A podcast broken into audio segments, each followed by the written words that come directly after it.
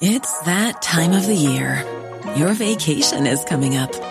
You can already hear the beach waves, feel the warm breeze, relax, and think about work. You really, really want it all to work out while you're away. Monday.com gives you and the team that peace of mind. When all work is on one platform and everyone's in sync, things just flow wherever you are. Tap the banner to go to Monday.com.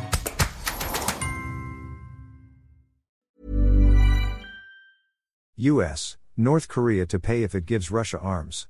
Washington, D.C. The White House warned on Tuesday that North Korea would pay a price if it supplies Russia with weaponry for its war on Ukraine, with leaders Kim Jong un and Vladimir Putin expected to hold talks on the issue.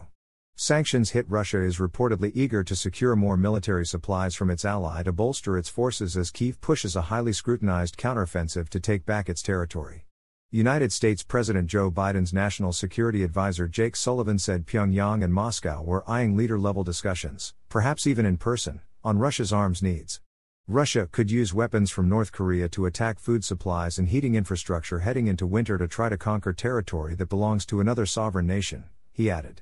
This is not going to reflect well on North Korea, and they will pay a price for this in the international community, Sullivan said, adding that it says a lot that Russia is having to turn to a country like North Korea. Russian Defense Minister Sergei Shoigu traveled to North Korea in July seeking to acquire additional munitions for the war, the White House said. The Kremlin said on Tuesday it was unable to confirm a summit between Putin and Kim. We have nothing to say on this, Kremlin spokesman Dmitry Peskov said. Shoigu said on Monday that Russia was considering joint military drills with North Korea. Why not? They are our neighbors, the TASS news agency quoted him as saying. The U.S. warned last week that Russia was already in secret talks with the North to acquire a range of munitions and supplies for Moscow's war effort. Kim is likely to head by armored train later this month to the city of Vladivostok on Russia's Pacific coast, not far from North Korea, to meet Putin, U.S. and other officials told the New York Times. Vladivostok is hosting the Eastern Economic Forum from September 10 to 13, which was attended by representatives from 68 countries last year. According to the Times, Putin is seeking artillery shells and anti tank missiles from North Korea, while Kim, who could even travel to Moscow, is reportedly in search of advanced technology for satellites and nuclear powered submarines, as well as food aid for his impoverished nation.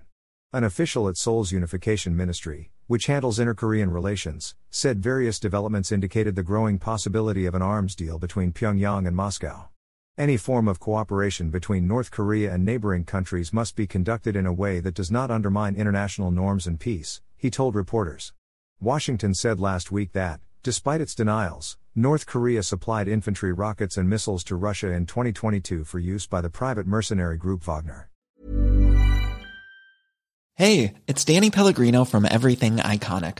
Ready to upgrade your style game without blowing your budget? Check out Quince. They've got all the good stuff shirts and polos, activewear, and fine leather goods, all at 50 to 80% less than other high end brands.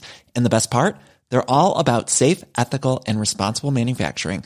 Get that luxury vibe without the luxury price tag. Hit up quince.com slash upgrade for free shipping and 365 day returns on your next order. That's quince.com slash upgrade.